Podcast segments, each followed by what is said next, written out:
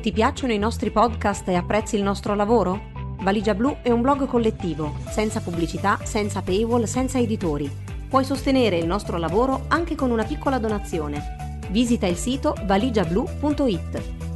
Valigia Blu, basata sui fatti, aperta a tutti, sostenuta dai lettori.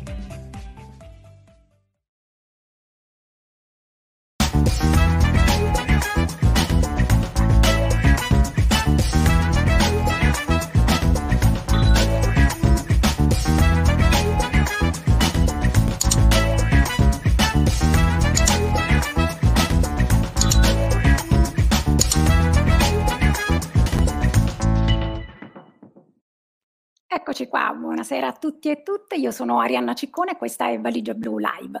Oggi parliamo della solita tiritera del femminismo e del patriarcato. Con noi c'è Giulia Blasi, eh, giornalista e scrittrice. Ciao Giulia, benvenuta, grazie Ciao, per aver accettato il nostro invito. Ciao. Eh, Giulia eh, è, eh, come dicevo, giornalista e scrittrice, eh, da poco ha iniziato a collaborare con Valigia Blu e ricordiamo fra i suoi libri Manuale per ragazze rivoluzionarie e rivoluzione Z, diventare adulti migliori con il femminismo. Um, io Giulia partirei proprio da questo, cioè tu uh, hai scritto due libri sul femminismo, anche molto complessi, molto uh, complicati, con un linguaggio uh, da vera e propria divulgatrice, accessibilissimo, anche molto divertente, e hai deciso di um, interessarti e parlare alle nuovissime generazioni. Perché? Allora, eh, mettiamola così, io ho cominciato a capire che mi serviva qualcosa, un percorso di liberazione, di, di decostruzione della realtà, di, eh, insomma, mi serviva il femminismo ed ero abbastanza giovane. E, però quel percorso l'ho dovuto fare da sola per una serie di motivi, per dove vivevo, per il fatto che comunque intorno a me non c'erano gli strumenti, non c'erano le risorse, non c'erano i collettivi e perché nessuna mi ha preso per mano e mi ha detto guarda, c'è questa cosa quella, eh, quella, cosa che tu senti, quella frustrazione che senti, in qualche modo ha una risposta ed è una risposta costruttiva che ti aiuta a decostruire la realtà. E c'è anche della, della compagnia lì dentro. Però nessuno l'ha fatto per me. E quindi quando è toccato a me, e ho capito che ce, che ce n'era il bisogno, ho sentito la richiesta, ho detto vabbè, eh, io faccio la mia parte, non che lo faccio io per tutte, eh, eccetera. Faccio una cosa molto personale, però comprensibile, che non sia sulla storia dei femminismi, ma sul punto in cui ci troviamo in questo momento, in questo momento è il punto in cui possiamo entrare, e il perché ci serve ancora, ci servono ancora i femminismi, e quindi ho fatto un libro così e poi un libro che in realtà è più un tentativo di dire, ok, si può diventare adulti senza essere delle persone orribili? Sì, il femminismo ti può aiutare e quindi ehm, ho fatto queste due cose qua. E, ehm, sì, Senti, essenzialmente è stato quello. Uh, hai detto una cosa in, in questa uh, piccola introduzione, um, spiegazione, uh, abbiamo ancora bisogno di femminismo, no? Il 2021 abbiamo alla fine una delle cose che ci si sente dire quando trattiamo questi argomenti è vabbè ma ancora questo femminismo e invece noi ne abbiamo estremamente bisogno. Noi stamattina abbiamo pubblicato un articolo in cui facciamo anche una carrellata di casi solo delle ultime settimane eh, che vogliono appunto spiegare in qualche modo che di femminismo certo che ne abbiamo bisogno ancora e tu hai scritto un articolo su Valigia Blu proprio per spiegare questo. Certo. Eh, è incredibile che dobbiamo ancora spiegarlo però eh, ripetiamolo, è importante rifare questa tiritera, no? Periodicamente. Certo, allora certo. vai, vai con la solita tiritera. Allora, c'è qualcuno che se- si annoia a sentir parlare di femminismo perché lo associa a, a, tutte le cose sbagliate. Nel senso, noi associamo il femminismo a donne arrabbiate che, si, eh, che vogliono eh, la morte dei maschi. No, ma che, che le donne siano arrabbiate posso dire che è il minimo, cioè in questo momento è un miracolo se non stiamo per strada a bruciare cassonetti. Io lo dico sempre, dico un sacco di parolacce perché così non brucio i cassonetti. Eh, quindi che le donne siano eh, leggermente alterate mi sembra normale, visto che sono secoli che dobbiamo subire una discriminazione di gente che poi sorride e dice ma noi non vi stiamo assolutamente discriminando, siete voi che non siete capaci. E questo nel migliore dei casi, ma poi eh, ne muore una ogni due o tre giorni, adesso non so quali siano le statistiche in pandemia, temo siano più alte perché comunque le donne erano chiuse in casa con i loro aguzzini in, molto, in molti casi. Ehm, eh, arriva un dirigente della nazionale cantanti e fa alzare una calciatrice convocata, tu non puoi stare qua perché sei una donna e le donne non giocano a pallone, tu al massimo il completino te lo metti in tribuna. Eh, e non era uno solo, ma due, tra l'altro, se ne è dimesso uno, ma l'altro che fine ha fatto? E, e quindi comunque, eh, e, poi c'è sempre la questione del, dell'incolumità personale, del fatto che no, di fatto noi non possiamo fruire dello spazio nello stesso modo in cui ne fruiscono gli uomini, per cui se tu esci con il buio, eh, magari devi andare a una festa, ti sei vestita in un modo piuttosto che in un altro, se qualcuno ti aggredisce, è, è, una, è considerata una specie di calamità naturale, come la grandine, non si può fermare. Eh, non solo, ma nel caso è anche colpa tua, perché è anche colpa stata... tua. E tra l'altro si continua a cercare delle soluzioni per fare in modo che le donne si possano proteggere e non si parla mai del fatto che in qualche modo si devono proteggere da qualcuno e questo qualcuno sono gli uomini, che non vengono assolutamente educati a, ehm, al rispetto degli altri esseri umani, nello specifico degli esseri umani dei, dei quali non riconoscono assolutamente il valore eh, di, è di qualche giorno fa la, la notizia che hanno, cioè, c'è un altro imprenditore accusato di eh, stupri seriali, quindi comunque aveva un metodo e ci sono più ragazze che l'hanno accusato di stupro, ovviamente non c'è ancora stato il, eh, il processo, però ci sono, ci sono dei racconti credibili, delle accuse molto credibili. Quindi non è che eh, dici sono le persone ineducati, le bestie, queste cose che si dicono sempre cercando di patologizzare lo stupratore. No, lo stupratore vive fra noi, è tuo zio, tuo cugino, tuo nonno, tuo, un tuo amico, un tuo parente, un imprenditore che dovrebbe essere una persona f- formata ed educata e che tuttavia ha capito che eh, può disporre dei corpi delle donne, basta eh, basta drogarle in questo caso, l'aveva già fatto eh, Bill Cosby. E, e, dall'altra parte, qualche giorno fa è uscita, mi è arrivata questa notizia in cui mh, queste ragazze in una scuola americana hanno messo a punto delle cannucce che quando eh, bevi da queste cannucce bevi, si colorano. Bevi, si colorano se tu stai, se ti stanno, se ti hanno drogato, ti hanno messo la droga nel bicchiere. A parte il fatto che appena, cioè, ma, ma, ma, ora che si colora la cannuccia l'hai già bevuta sta droga, quindi ok, un, può essere una prova, però eh, ormai è, è, fatta. Ma perché, non ci do- perché stiamo ancora a pensare che sia inevitabile che qualcuno ci metta la droga nel bicchiere? È, cioè, perché non ci interroghiamo sul perché ci sono così tanti uomini che vogliono disporre di noi e lo fanno in quel modo? Eh, Giulia, a questo punto io ti, dico, io ti, dico, cosa succede um, solitamente in queste discussioni. È successo anche oggi sulla pagina di Valigia Blu. A questo punto arriva un uomo e ti dice sì, ma non tutti gli uomini sono così. Allora, tanto per cominciare, nessuno di questi uomini che abbiamo, che abbiamo citato aveva un cartello sulla testa con t- scritto stupratore grande così. Quindi potrebbe, se, se potrebbe essere chiunque, potenzialmente sì, tutti. Secondo, la cosa che diciamo sempre, perché ci chiedono le medaglie per il minimo sindacale della decenza?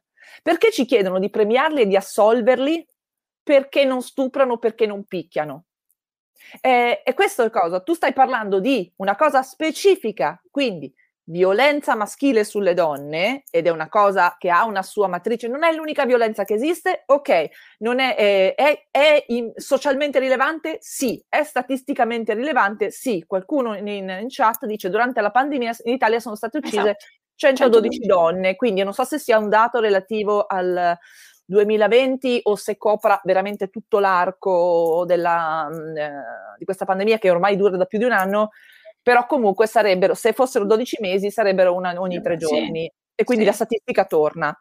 Eh, però l'idea qui di base è che eh, ogni volta che tu parli di violenza maschile sulle donne, quindi che è una cosa che esiste, che è misurata, che, eh, che, che è studiata, non ne puoi parlare senza che qualcuno venga a mettersi al centro della discussione. Sicché non si parla più del tema, non si parla più della violenza maschile sulle donne, ma si parla di lui o si parla della soluzione degli uomini. Vengono a chiederti a soluzione individuale per un problema collettivo. Sicché del problema collettivo non si parla più perché tu passi tutto il tempo a dire te prendi il biscottino. E, questo nel migliore dei casi, perché ci sono anche quelle che hanno, si mettono lì e discutono invece di capire che in realtà questi vogliono soltanto il biscottino. Io ormai sono, la mia risposta standard Quindi... è vuoi una medaglia? Senti, ma questo porta a un altro, eh, diciamo, punto cruciale di tutte le conversazioni, anche delle dinamiche, dei rapporti e delle relazioni che abbiamo. Il femminismo e le femministe odiano gli uomini? Ma no, nel senso è, è incredibile che stiamo ancora a parlarne. Eh, I maschilisti odiano le donne, ok? Questo è un dato di fatto.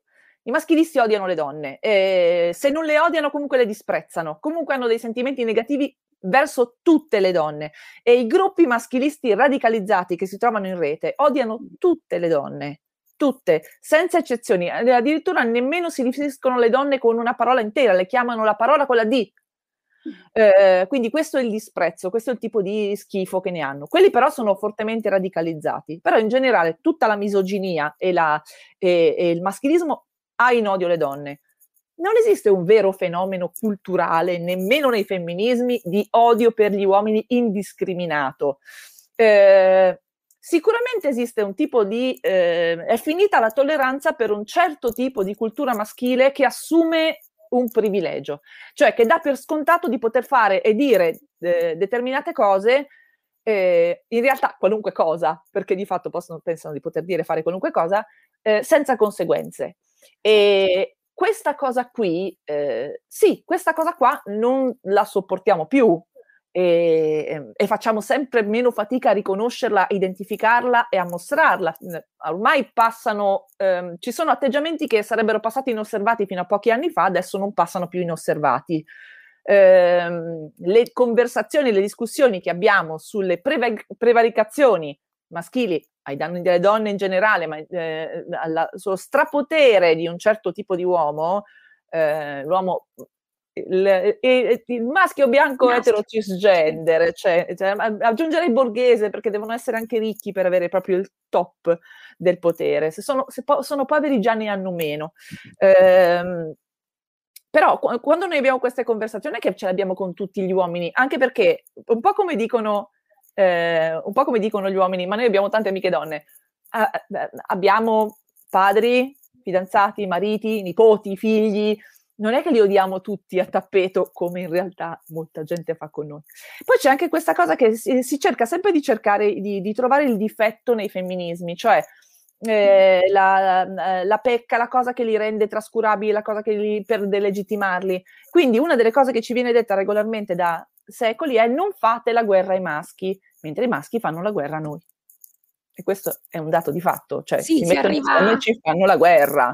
Si, si, arriva anche a chiedere di cambiare il nome, no? Per attirare, avere più ah, alleati uomini, cambiare il nome del movimento, no? Grande classico, avessi 10 euro ogni volta che qualcuno mi ha detto dovremmo chiamarlo una roba che va generalmente da umanismo, umanismo. a eh, passa per antisessismo, ugualismo, delle robe degli ismi inventati sul momento.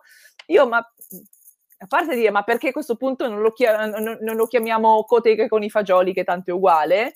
Eh, ma il, pun- il, punto sono due cose. Uno, che i femminismi non sono una cosa immateriale, è una corrente filosofica nata alla fine del Settecento che ha prodotto pensiero, che ha delle pensatrici, delle filosofe, delle studiose, delle donne che hanno contribuito al pensiero umano, anche se non le troviamo nei manuali di filosofia. E, mh, e questo può cambiare, il nome, questo può cambiare proprio grazie a questi movimenti, anche l'ultima ondata. Questa è una cosa che deve cambiare. Però comunque ehm, eh, cancellare eh, un, un Beh, nome. cancellare il nome è cancellare la storia. Cancellare, cancellare la storia, se tu cancelli, che so, faccio un'altra corrente filosofica, se tu cancelli il marxismo, mettiamo, che è una di quelle cose che comunque hanno ancora una loro attualità per certi versi, cancelliamo il marxismo, sparisce tutto, non è che, cioè, sparisce la, la, la, storia di quel movimento. Magari le idee ci sono, ma non sono più riconducibili a una corrente. I femminismi sono la stessa cosa, hanno una matrice, nascono dalle donne, nascono dai problemi e dall'esperienza femminile e si espandono nel corso dei secoli per inglobare ovviamente altri diritti e altre questioni. Ehm, ma se tu cancelli il nome, non solo cancelli la storia, ma cancelli anche il motivo per cui quella cosa esiste. E quella cosa esiste perché le donne sono ancora considerate meno, valgono meno come esseri umani, sono proprio considerate meno, minori, inferiori. Si dice ancora non fare la femminuccia ai ragazzini, si dice ancora quella cosa lì è da femmine per dire una cosa disprezzabile. Molte ragazze ancora adesso cercano di fare le cose che fanno i maschi non solo perché sono più divertenti generalmente, ma anche perché ehm, eh, non vogliono essere associate con il loro stesso genere. non mm. vogliono essere quel tipo di ragazza, come, non vogliono essere come tutte le altre. Essere una donna, avere un'esperienza femminile, una vita fra le donne è considerato ancora disdicevole. Le donne sono ancora considerate automaticamente meno, meno intelligenti, meno competenti, meno capaci degli uomini. E questo è alla radice di tutta la sottorappresentazione della discriminazione che vediamo. E tu allora la, la, prossima domanda è, è può esistere una, un femminismo per i maschi? Secondo me sì, però non è lo stesso delle femmine. E questa cosa ovviamente la chiarisco. Sono, i, i femminismi hanno tanti campi d'azione. Le lotte delle donne, è giusto che le facciano le donne.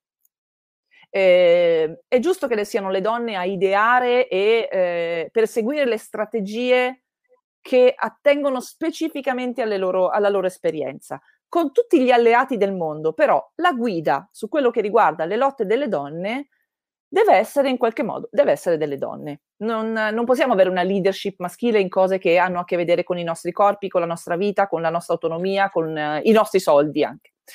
Però eh, i femminismi sono anche autocoscienza e la quantità di materiale e di pensiero che è stato prodotto dai femminismi nei secoli serve tantissimo agli uomini per cominciare a fare autocoscienza su quello che è la loro posizione nel mondo, eh, le loro responsabilità, ma anche quello che li opprime a loro volta. Perché per quanto la società patriarcale chieda a donne minoranze la maggioranza del eh, chieda il prezzo più alto, eh, il, um, gli uomini non, devono comunque pagare un prezzo per essere considerati veramente uomini degni di, di questo nome e hanno una serie di, di, di, di, requisiti, di stringimenti, devono essere sessualmente aggressivi, devono essere uomini di successo, fare molti soldi, essere sempre assertivi, non, eh, non tirarsi mai indietro, essere sempre presenti, avere sempre il carattere dell'arrembante, dello sicuro di sé e anche dell'arrogante. E, mentre per le donne è prevista insomma l'accoglienza, la premura, la cura, la gentilezza, eccetera. Quindi divisioni molto rigide. Attraverso il lavoro dei femminismi gli uomini possono iniziare un percorso di autocoscienza che poi però deve prendere, eh, deve prendere, una strada autonoma, cioè non devono stare sempre buttarci sul coppino a chiederci cosa devono fare, perché ormai noi, noi il pensiero l'abbiamo prodotto, quindi non ci dobbiamo incaricare di fare anche le educatrici degli uomini. Sono gli uomini che si devono educare da soli. Eh, fermo restando che eh, femminismo rimane comunque una parola che loro possono tranquillamente adottare senza che gli ca- caschino per terra parti anatomiche essenziali. Guarda come sono brava. Senti, ti eh, riporto la eh, domanda di Domenica Mimi Petrilli, eh, Petrelli. Vorrei si parlasse delle cause e dei rimedi.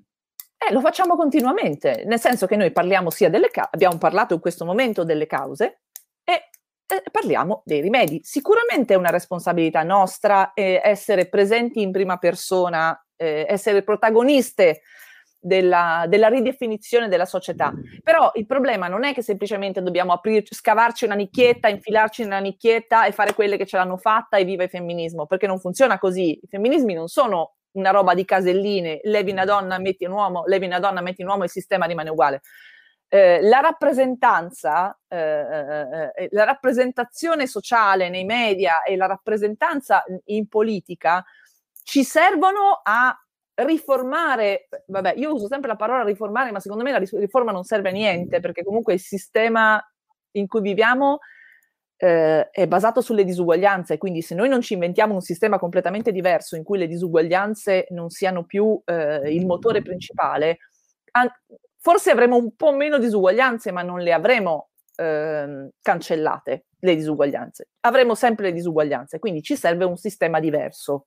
Quello che abbiamo adesso non funziona. Come possiamo fare per arrivare a un sistema che sia eh, equo, che impedisca ad alcuni di diventare super ricchi e di avere i water d'oro dentro le loro navi da barche da 2000 piedi e, e ad altri a non avere nemmeno di che coprirsi di notte? Eh, che appunto è un po' questo. È qui che si intreccia il, il movimento femminista, poi tu giustamente continui a sottolineare femminismi. Eh, con la lotta eh sì, al capitalismo. Sì. Mica ce n'è uno solo, nel senso sarebbe bello, ma in realtà non credo sarebbe bello, perché è molto bello il fatto che i femminismi siano tanti e si ehm, e, e confliggano anche fra di loro a volte, eh, che ci sia una dialettica. Eh, non bisogna avere paura del conflitto politico. Fermo restando che bisogna avere eh, rispetto per le persone, le idee politiche si possono e si devono criticare in maniera anche aspra. In questi giorni c'è una, un grosso conflitto fra le femministe, le transfemministe e le femministe intersezionali. Te le avrei, te lo avrei chiesto. E intorno alla, intorno alla, legge, intorno alla legge, alla DDL ZAN, no? Eh, si sì, sta consumando solo, questa... Ah. Non solo, perché questa Scusa, cosa qua Spiegacela un attimo, cioè, che, allora, che, sta succedendo dentro, al movimento femmi- dentro i movimenti femministi in Italia? Allora, e questa cosa non succede adesso e non succede solo in Italia. Sono, io rimanderei per, per, completezza al pezzo che ha fatto Elena Tebano, Tebano. Eh, sul Corriere sulla 27esima ora. Lei spiega molto bene da dove viene questa branca dei femminismi che eh, identifichiamo con l'acronimo TERF, anche se loro lo ritengono un insulto, è un descrittore perché è la sigla di esatto. Trans Exclusionary Radical Feminist, cioè ehm, femminista radicale trans escludente. Ecco, che siano trans escludenti è una cosa che non ci piove perché ne hanno fatto il centro, il nucleo della loro filosofia e della loro azione politica. È uscito ieri un pezzo terrificante su agenzia eh, Dire in cui eh, essenzialmente si attaccava Elliot Page per aver eh, postato una foto eh, post mastectomia eh, sappiamo che Elliot Page ha fatto un percorso di transizione nel, negli ultimi anni e adesso è arrivato a fare la mastectomia che la, io lo, l'ho visto piangere in un'intervista sì. dicendo una era la prima volta che mi sentivo veramente me stesso.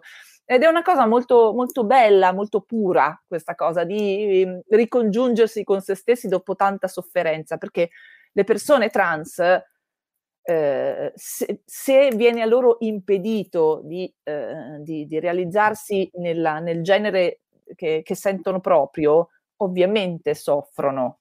Poi eh, c'è tutto un discorso da fare che non farò io perché non sono una persona trans sul fatto che la disforia non dovrebbe essere necessaria per intraprendere il percorso di transizione, è una cosa che io lascio alle persone trans perché non si ruba la voce alle persone.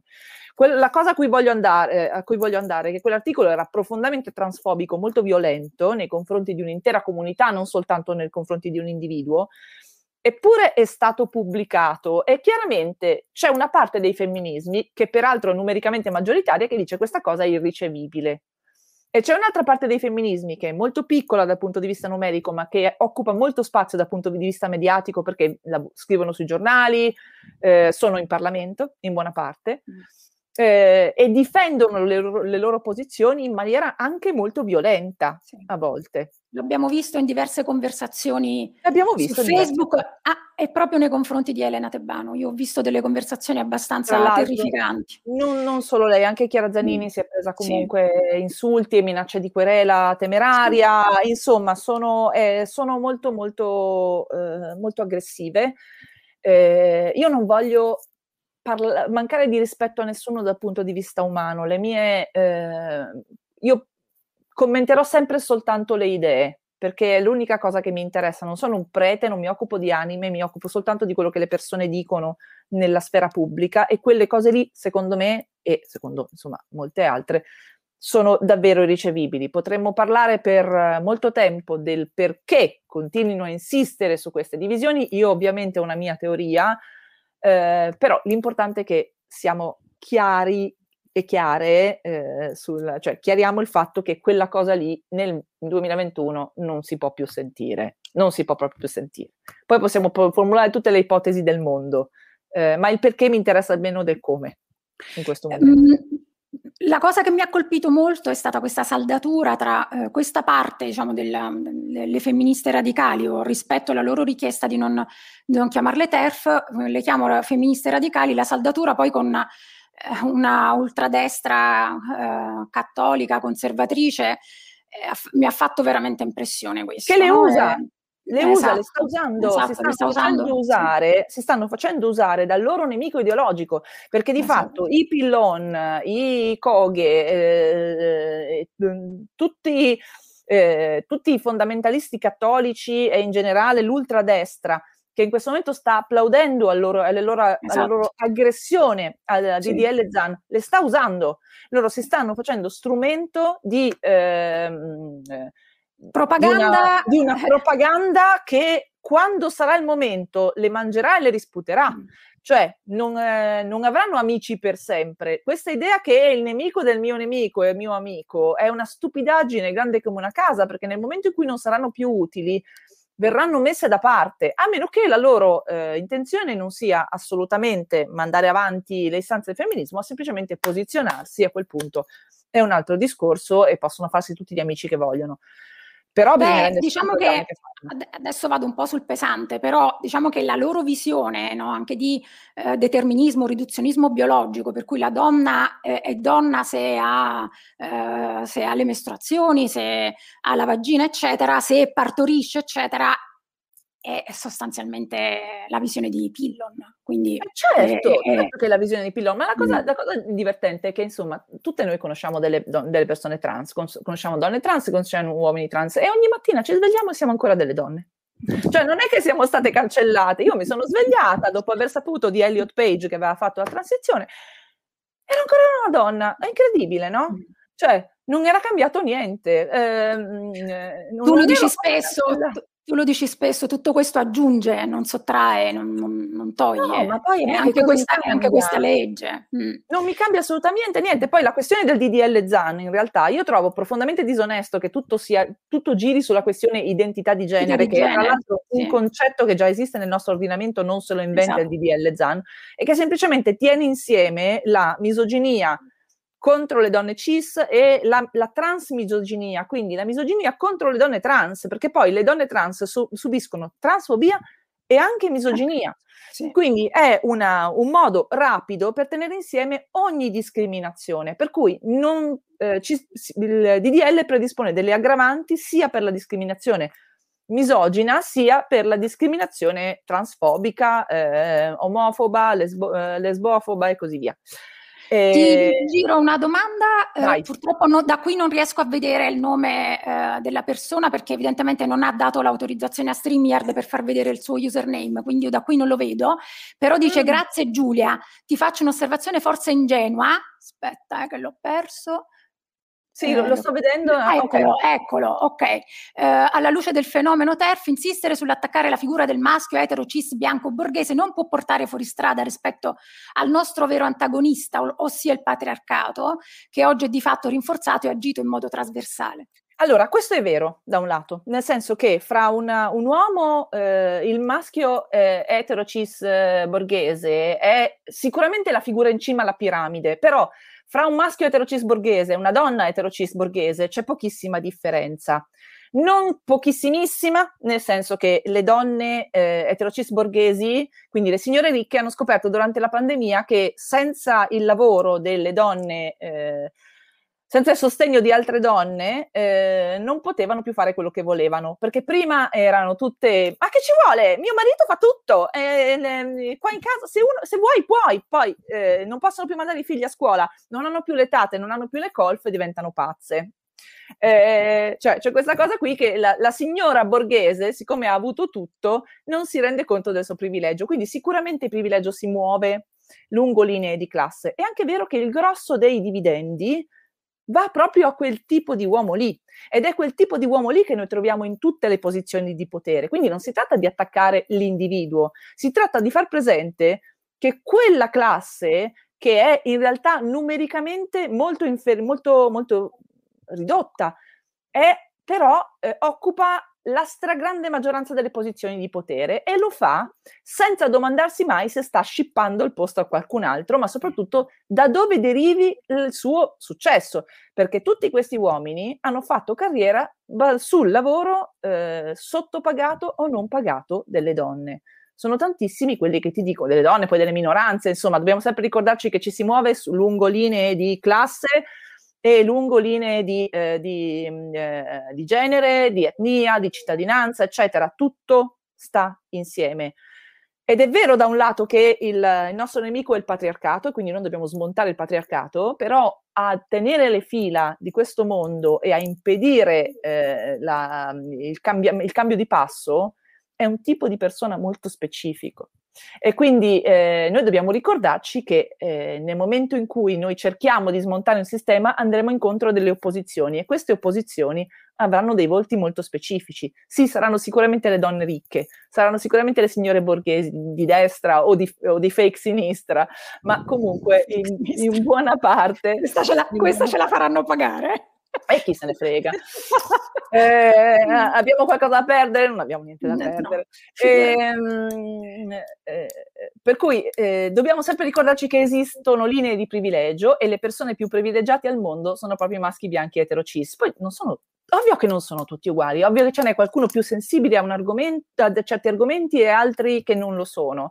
Eh, ci sono alcuni che si adoperano veramente per superare eh, le loro, anche i loro steccati mentali, per, per fare uno sca- un salto di qualità, per, per, dire posso fare meglio, posso fare di più, posso agire di più nel, in un senso migliorativo per me stesso e per il mondo. E nessuno gli toglie quella, eh, quel merito, nessuno glielo toglie, perché significa comunque fare un sacrificio per molti versi. Eh, però è, è, è, è, vero che, quello, che nel paradigma del privilegio quella figura lì sta in cima alla piramide. Quindi ricordiamoci qual è il paradigma del, del privilegio. Allora, Laura Dido ci dice il bene che vi sto volendo non si può misurare. eh, diciamo che Grande sorella! Ex sinistra mi è uscita un po' così, voce da sé fuggita. Senti, Fiammetta Benati ci ricorda invece eh, gli attacchi continui alla 194, alla legge certo. sull'interruzione di gravidanza anche gli ultimi giorni, eh, tanto che ci sono state, sono state lanciate delle campagne, no? libera di abortire ed altre, poi rivedere la legge 194 perché poi non è nemmeno totalmente applicata, no? ci sono anche, c'è il problema degli obiettori di coscienza, credo siano intorno all'80%, è un problema sì, serio. Sapevo, sapevo 70 su base 70, nazionale, ma ci, sono, ci, sono, delle punte incredibili, sì. cioè ci sono delle province in cui non c'è nemmeno una, un ginecologo che faccia interruzioni, e sono ospedali ospedali completamente privi di ginecologi eh, che facciano interruzioni di gravidanza. Per cui, c'è questa eh, strategia a livello locale, soprattutto mh, amministrazioni ehm, leghiste, eh, di attaccare su, uh, sulla, sulla 194 in modo non diretto. No, infatti non, lo vediamo in Umbria. Eh, Umbria, Marche, Piemonte, in Piemonte eh, se non ora quando è scesa in piazza, quindi eh, a cosa serve il movimento femminista del 2021? I diritti acquisiti non sono intanto totalmente acquisiti perché 194 eh. e, e poi è continuamente sotto attacco. Allora, chiariamo una cosa, un diritto è un diritto. Eh, se io ho il diritto alla vita e all'incolumità, nessuno può minacciare questo diritto alla vita e all'incolumità. Cioè io sono un essere umano che ha diritto a essere sano, nessuno mi può uccidere così, Ok? Quindi questo diritto è tutelato dalla legge, dalla Costituzione, eccetera, quindi ci sono una serie di meccanismi che mi tutelano come essere umano, come persona, eh, come, come, persona viva. Ok? Cioè sono, io sono viva e sono, esisto nel mondo e, questo, e nessuno mette in dubbio questo diritto. Sull'aborto, noi non lo, eh, lo chiamiamo diritto perché c'è una legge che lo tutela, ma di fatto socialmente è considerato una concessione ed è trattato anche dal punto di vista legislativo come una concessione. Perché se tu, eh, se quello che è un diritto non eh, necessita permessi, cioè io non chied- devo chiedere a nessuno eh, per rimanere viva, non ho bisogno di chiedere permesso periodicamente per rimanere viva e sana. Eh, però se io voglio abortire, quindi interrompere una gravidanza, interrompere qualcosa che sta dentro di me e che non può eh, esistere fuori da me, che ha bisogno del mio corpo, eh, delle mie cellule, del mio sangue per fare una persona, ehm, devo andare a chiedere il permesso. Quindi devo chiedere permesso a un medico, devo chiedere permesso a uno psicologo, e, ehm, eh, de- devo aspettare sette giorni e una volta che la comunità mi ha dato tutti i permessi necessari, io devo trovare un ospedale che interrompa la mia gravidanza e sperare di non beccare eh, gli obiettori o quelli che, che, fanno le interruzioni, ma che poi, ma che magari ti lasciano lì a sanguinare, non che se becchi l'anestesista, cioè magari c'è il, il ginecologo non obiettore, ma l'anestesista obiettore, che ti punisce. Insomma, i casi di, eh, di abuso sono tanti. Io a me nella vita è capitato anche di accompagnare delle amiche a interrompere una gravidanza, era una cosa eh, assolutamente normale, assolutamente eh, un diritto che loro stavano esercitando e ho visto cose che avrei preferito non vedere dal punto di vista del trattamento delle persone. Io stessa a un certo punto nella mia vita ho chiesto una, una contraccezione d'emergenza e, e, l'infermiere dell'ospedale a cui mi ero rivolta mi ha detto ho fatto festa ieri sera, eh? Allora, numero uno, non sono fatti i tuoi. Numero due, come ti permetti? Eh, chi ti ha chiesto niente? Il tuo lavoro è, darmi, è farmi la prescrizione o farmi parlare con un medico che mi fa la prescrizione. Non ti puoi permettere di fare questi commenti. Eppure, eh, siccome io ero in una situazione di bisogno in quel momento, eh, lui si è sentito eh, di poter fare questo tipo di commento. Ecco, espandiamo questo tipo di, di mentalità a, alla legislazione sull'aborto e rendiamoci conto che noi possiamo interrompere una gravidanza soltanto eh, previo consenso della comunità che abbiamo intorno e soprattutto se diciamo che è una decisione molto difficile e molto sofferta. Quindi ci prestiamo a eh, mantenere eh, la narrazione costante per cui si abortisce soltanto per gravi motivi e dopo grande lacerazione. Se noi cominciamo a dire no, non voglio essere incinta e eh, la mia scelta di abortire è assolutamente serena, eh, come sta facendo adesso Alice Merlo su, Alice Merlo. su Instagram, questa cosa qua diventa scandalosissima. Perché una donna che semplicemente vuole disporre del suo corpo per motivi suoi che non è, det- non è tenuta a rivelare a nessuno, sta facendo una cosa gravissima, cioè si sta mettendo al centro di una narrazione che non è stata costruita su di lei. Ti cioè, devi almeno eh, sentire in colpa. Cioè, devi sentire in colpa. in colpa. E anche quelle che non si sentono in colpa spesso finiscono per sentirsi in colpa perché non si sentono in colpa. Cioè, in qualche sì. modo noi dobbiamo soffrire per questa interruzione di gravidanza, dobbiamo eh, portare la colpa e la vergogna. E, ehm, e, addirittura ed è difficilissimo fare un discorso pubblico sull'aborto proprio perché è circondato dalla vergogna. Le donne non dicono di abortire, magari lo dicono alle amiche, lo dicono in privato, ma non lo dicono in pubblico, perché dirlo in pubblico significa che qualcuno ti minaccerà di morte, qualcuno ti insulterà, qualcuno ti, eh, ti, farà oggetto di attacchi coordinati sui social. Per questo la campagna di Alice Merlo è veramente interessante, perché Alice spezza, è spezza questa catena infame eh, ed è qualcosa di assolutamente distruttive. Eh, grazie ai social questo può succedere, perché questo eh, spazio, questa, questa pos- disponibilità di accogliere queste voci, per esempio sui media mainstream, noi non ce l'abbiamo. Senti, ricopriamo un attimo il, il, ehm, la domanda di Francesco Cardi, che non riesco a capire, la devo leggere bene e, e devo capire che cos'è. Allora, quanto ah, incide considerare numericamente le minoranze di genere come se fossero schieramenti politici nel problema? Esempio, tesi tipica del maschio bianco etero, eccetera, eh, si stimano che le persone omosessuali siano in misura del 5% e quindi pretendere che siano rappresentati in egual misura delle, alle persone etero crea un vulnus. Potresti dare una risposta definitiva a chi lo sostiene?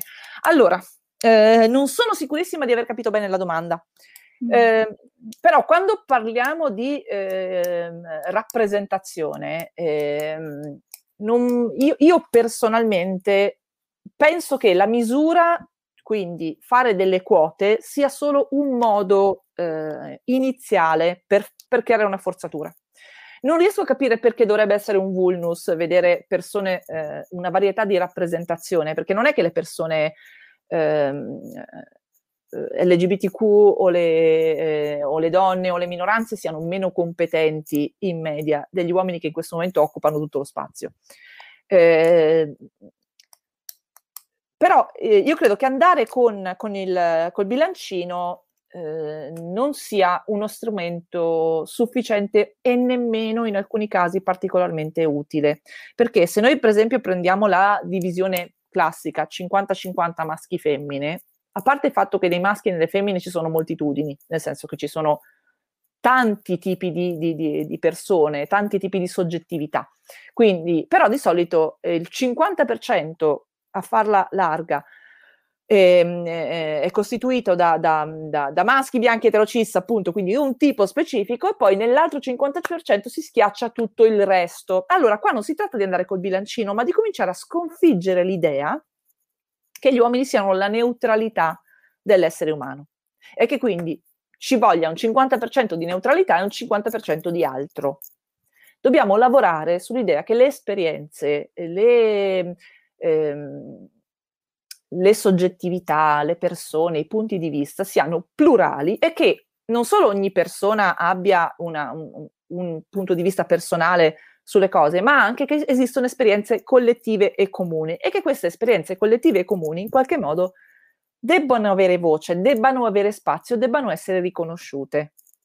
Eh, allora, ripeto, non si tratta di andare col bilancino, non si tratta di andare a pesare eh, un tot di femmine, un tot di maschi, un tot di minoranze, oddio, questa è contemporaneamente minoranza e femmina, che faccio lascio.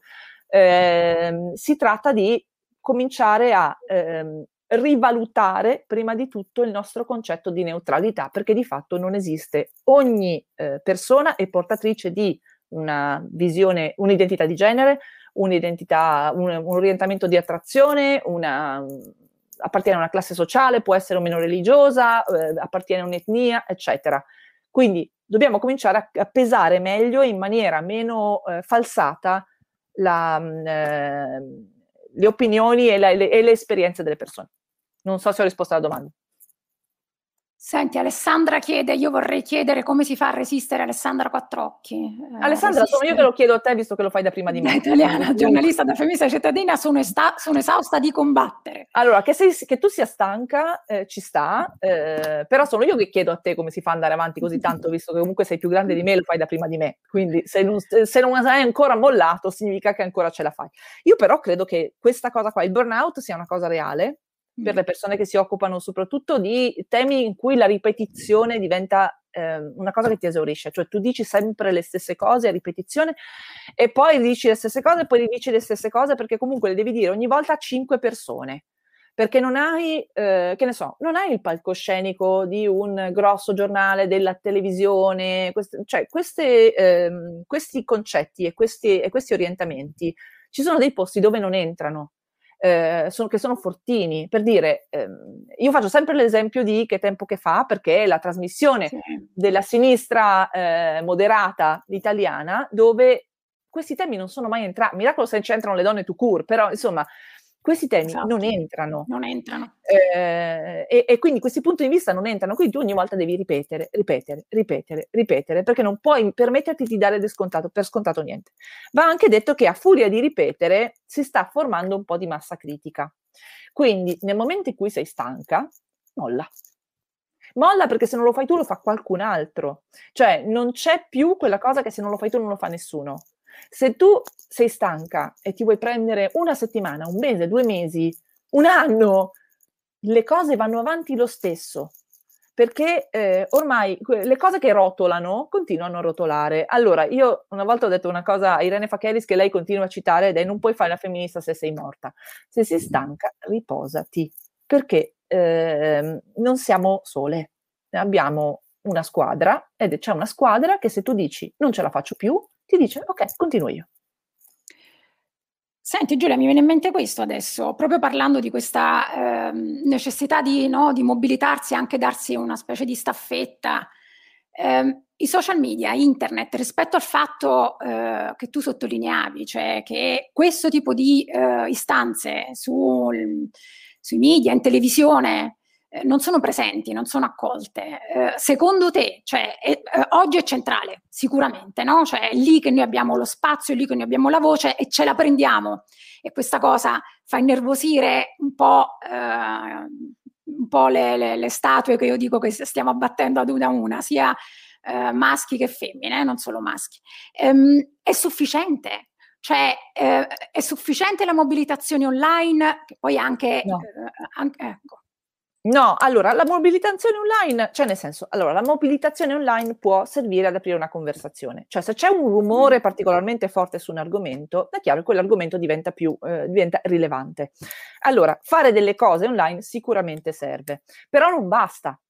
Eh, non è sufficiente, noi possiamo fare tutte le campagne online che vogliamo, ma se poi le leggi vengono fatte sempre in una, in una certa maniera senza tenere conto della nostra presenza, adesso io parlo, faccio l'esempio del PNRR, che in questi sì. giorni viene varato, è che nonostante tutti gli sforzi fatti dalle associazioni femministe che si sono veramente battute come leonesse per riuscire ad arrivare alla, mm, eh, al Presidente del Consiglio e a fare delle proposte serie e articolate, di fatto è stato un buco nell'acqua. E questo non è colpa delle associazioni femministe, perché io eh, ho vi- le ho viste lavorare, so che persone sono, tra l'altro non sono le ultime ehm, eh, arrivate, non sono delle ragazzine, non vengono dal, dallo sprofondo dell'internet, è gente che ha esperienza, ehm, competenza e ruoli pubblici spesso anche molto rilevanti. Però a un certo punto ci si scontra col fatto che eh, le donne non sono considerate una... Eh, non stanno al centro di niente, ok? Cioè siamo sempre fungibili e se c'è da tagliare si taglia sulle cose che possono rendere più, più facile la vita delle donne. Come la eh, ribaltiamo questa cosa? Come si ribalta? Come... Non lo so, io a un certo punto penso che andrò veramente a bruciare i cassonetti, però detto questo, eh, eh, si sta cercando di fare tutto il possibile per fare una protesta, per fare proteste civili, però poi veniamo anche da un anno in cui le marce non si sono potute fare, sì. le manifestazioni non si sono potute fare, per cui è molto difficile anche dire scendiamo in piazza in 500.000 e ci devono ascoltare per forza. Mm. Eh, Scusami se ti interrompo, intanto ti ha risposto Francesco, volevo sì, eh, visto, farlo vedere. Visto. Lo leggo perché, eh, lo spiego perché questo mm, eh, incontro sarà anche podcast, quindi per chi non ci vede ti ringrazio, intendevo proprio questo, se non si fosse capito trovo assurdo legare la rappresentanza delle minoranze di genere alle quote numeriche come se fossero appunto orientamenti politici, il concetto di neutralità che hai esposto è molto calzante. No, anche Grazie, perché Francesco. poi le, persone hanno degli orientamenti politici diversi, nel senso eh, mica tutti sono, tutti certo. quelli che stanno in una, certo, una, certa categoria poi sono di, appartengono a un certo partito, votano a un certo partito, cioè eh, le persone sono fatte di tante cose, sono fatte di tanti pezzi. E l'orientamento politico ovviamente è una cosa assolutamente personale, come la religione, come, come qualunque cosa, come qualunque convinzione. Quindi è impossibile eh, fare taglia unica eh, anzi, e, e, non so nemmeno quanto sia eh, interessante, onestamente. Sicuramente le donne sono molto diverse fra di loro, nel senso ci sono donne di sinistra e donne di destra, ci sono donne di molto di sinistra e donne un pochino di sinistra e donne di destra che pensano di essere di sinistra, però insomma... Eh, non è che siamo tutte uguali, siamo, siamo, molto diverse. Infatti questa cosa qua viene molto usata nella questione della rappresentazione perché spesso dice, vabbè, ci abbiamo messo le donne e sono tutte donne uguali a loro. Eh, perché sono le loro cooptate, quindi la pensano come loro, fanno le cose che fanno loro. Ok, vabbè, grazie. Allora, per la, per, per la pluralità di visione e la dialettica facciamo un'altra volta. Eh, a me è capitato di, di di dire, stato in un contesto dove forse me la, me la sarei dovuta tenere, però pazienza, eh, ho detto smettetela di, ehm, di, prendere delle donne, di assumere delle donne, assumete delle femministe, perché le donne, forse, le, le donne che assumete forse vi diranno quello che volete sentirvi dire, le femministe no. Però anche lì eh, siamo entrati in quella fase in cui assumi delle femministe, ok, quali femministe? perché poi, anche poi assumi quelle, le, le, le radicali. quelle sì. che ti diranno quello che ti vuoi sentire dire. Io, io su, su, su, Twitter ti vedo eh, che rendi la vita amara a quei poveri del PD. Eh, sì, su è vero, lo faccio, lo faccio, con un certo, devo, devo, dire con un certo gusto, eh, eh, però lo faccio con lo spirito di, porca miseria, siete il partito mm. di centrosinistra più grosso che c'è in Italia, siete gli unici che, avete, che hanno delle possibilità alle prossime elezioni, perché in questo preciso momento dai sondaggi non mi sembra che ci sia altro, eh, con, con insomma, buona pace con quelli di possibile, ai quali va tutta la mia simpatia e, mm. e, e, loro lo sanno. Però in questo momento il, il, PD si sta giocando malissimo la partita di eh, Roma. Sì, parte di Roma, ah. ma insomma anche di fare appello in, più in generale a, alle persone no, Roma, Roma l'ho citata per loro, Roma l'ho citata per i candidati, eh, perché Roma dovremmo fare tutto un altro discorso sì. e non lo faremo oggi, perché sennò poi mi escono le fiamme dagli occhi, per citare come cose. E, ehm, mm. Però il, il, PD sta giocando malissimo la partita del eh, trovare un elettorato che li voti anche domani.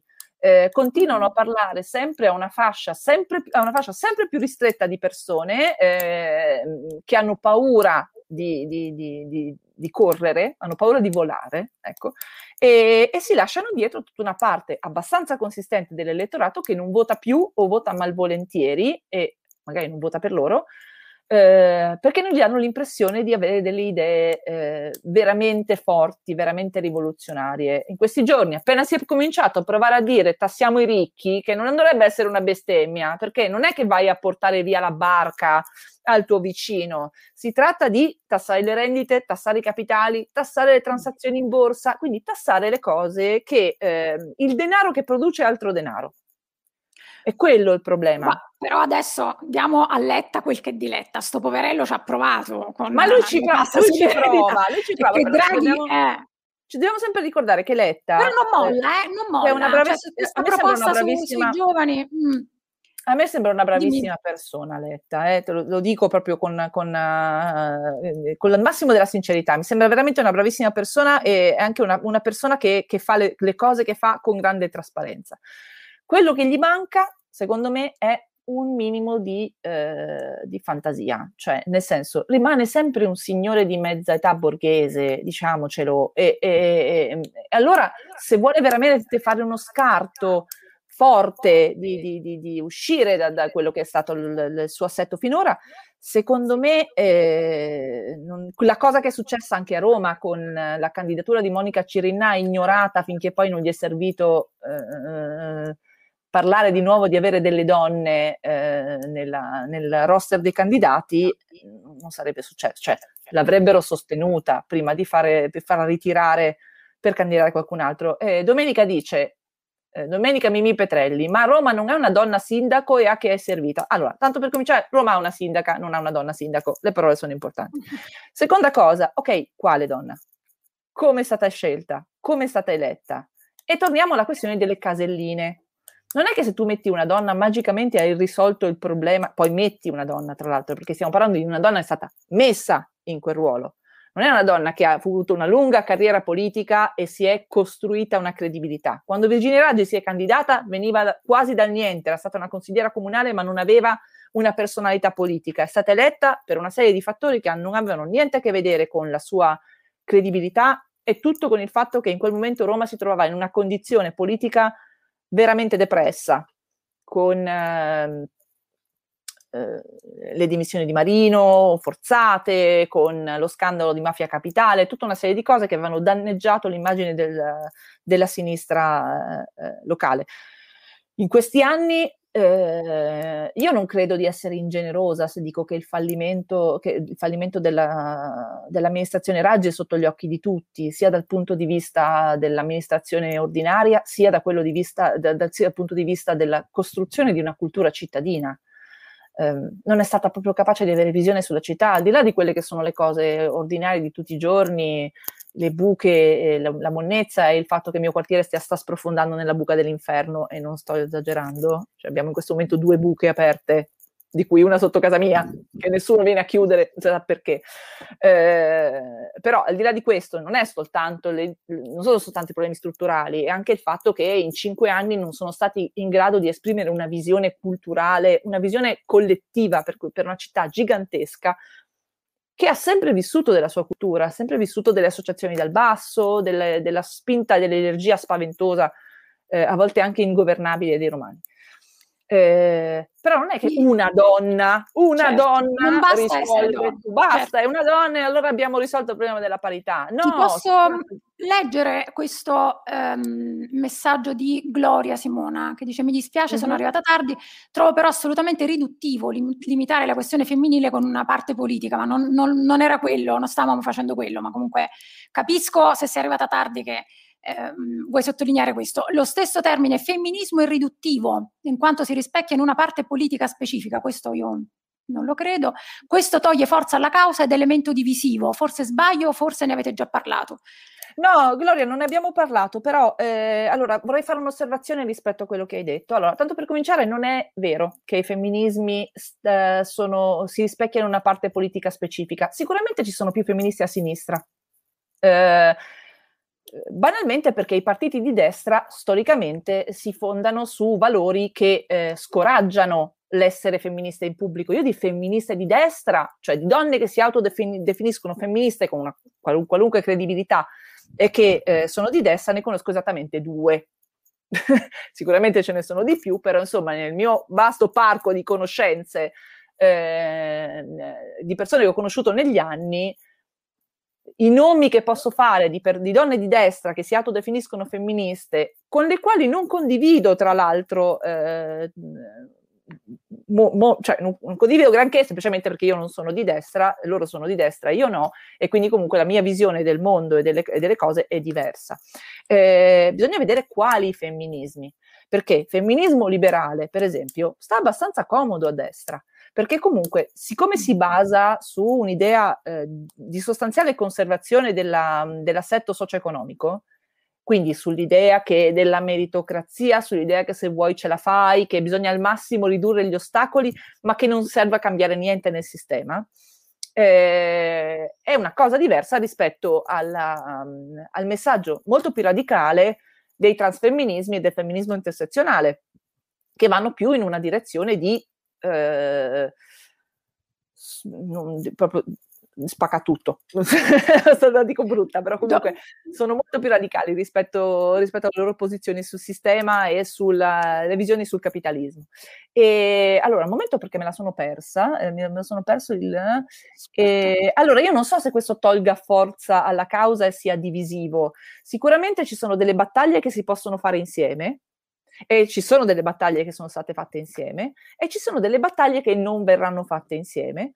Ehm, eh, però eh, il punto è che le donne non devono unirsi sotto la bandiera del femminismo. I femminismi sono diversi, colorano la tua politica, fanno parte della tua politica, ma non sono tutta la tua politica. Per cui io posso essere contemporaneamente femminista e scannarmi con altre donne eh, nella, a, a, livello politico, cioè fare, avere conflitti con altre donne a livello politico perché siamo degli esseri umani con delle visioni politiche che litigano.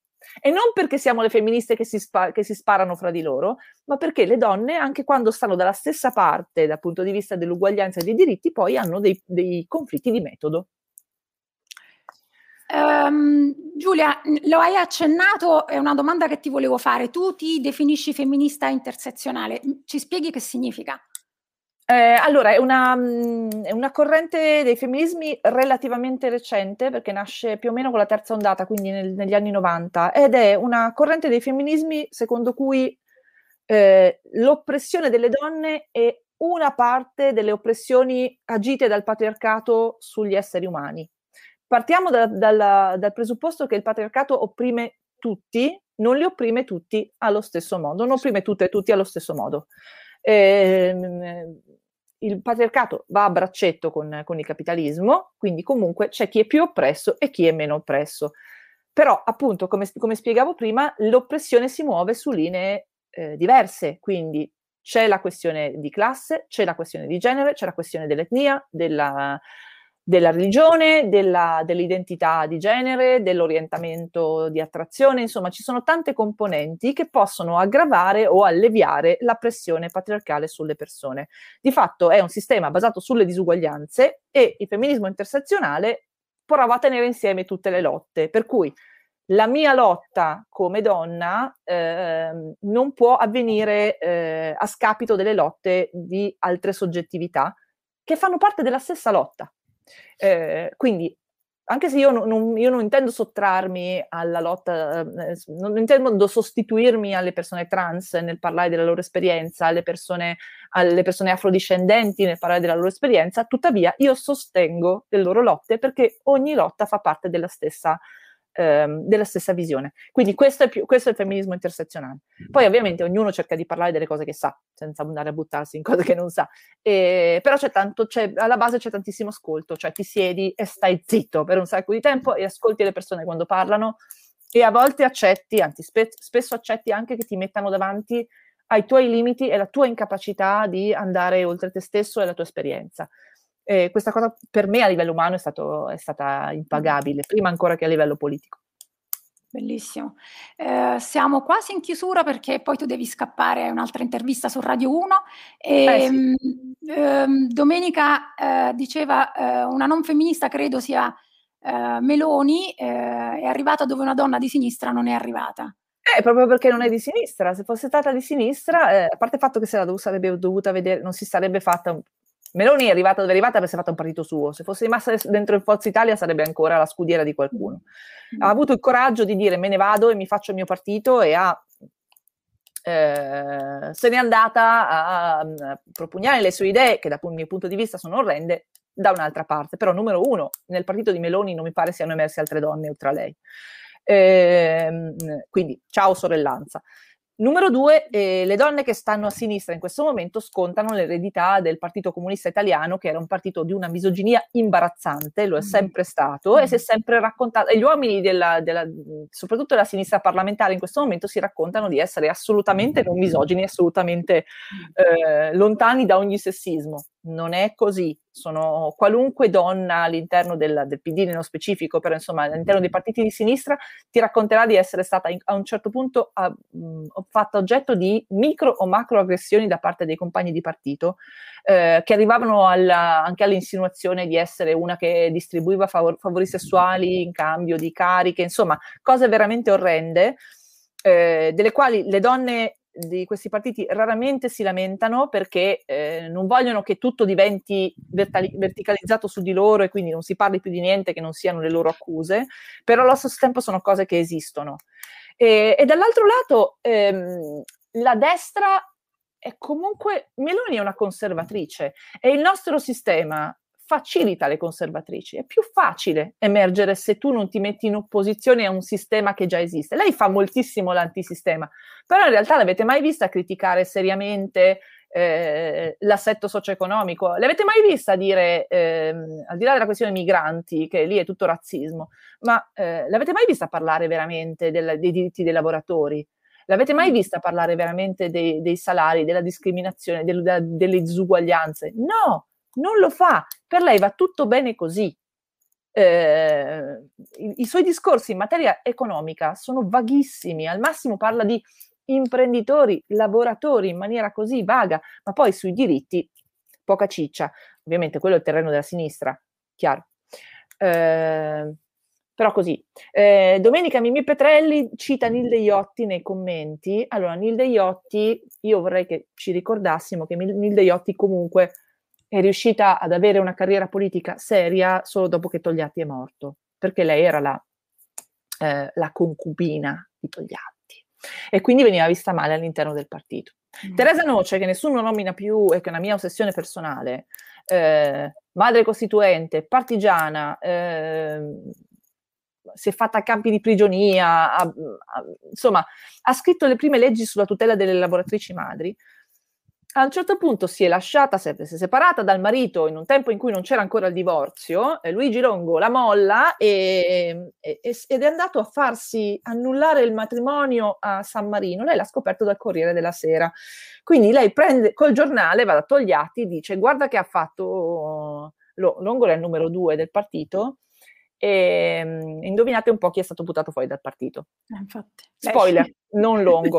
e non solo, c'è stata una damnatio memorie su di lei, per cui non si è più parlato di lei, sparita, cioè proprio una donna che non, non si poteva nominare. Io credo che la storia di Teresa Noce andrebbe ricordata ogni volta e io lo faccio. Tu lo, tu lo fai, sì, sì. Ogni volta che si parla di, dell'eredità del PC, perché l'eredità del PC è quella.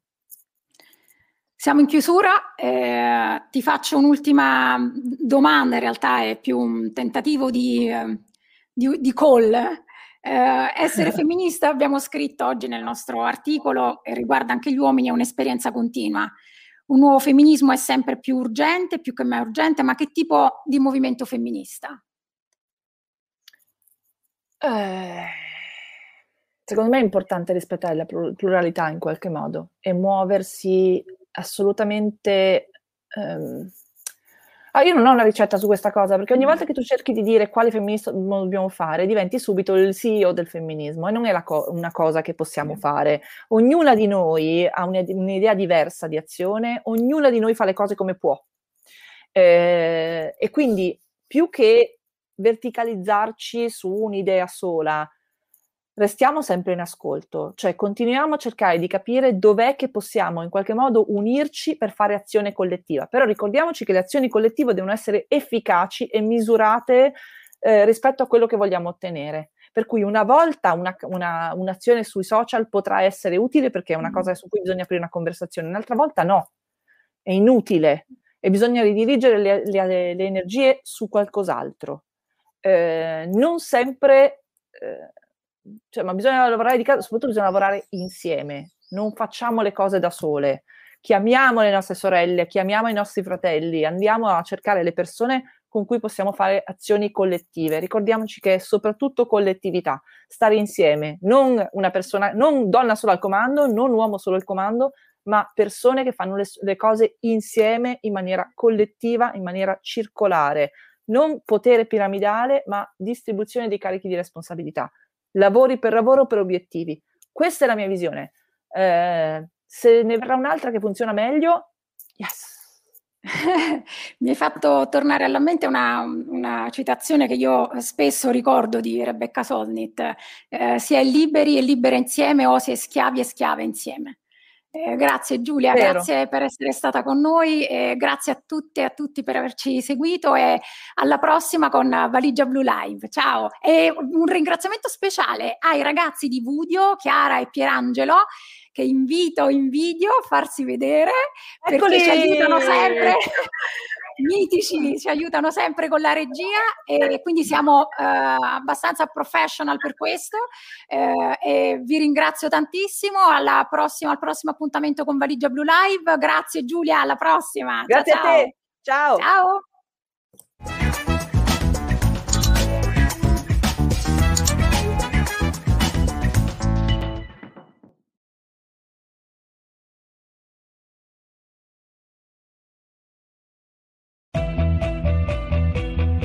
Ti piacciono i nostri podcast e apprezzi il nostro lavoro?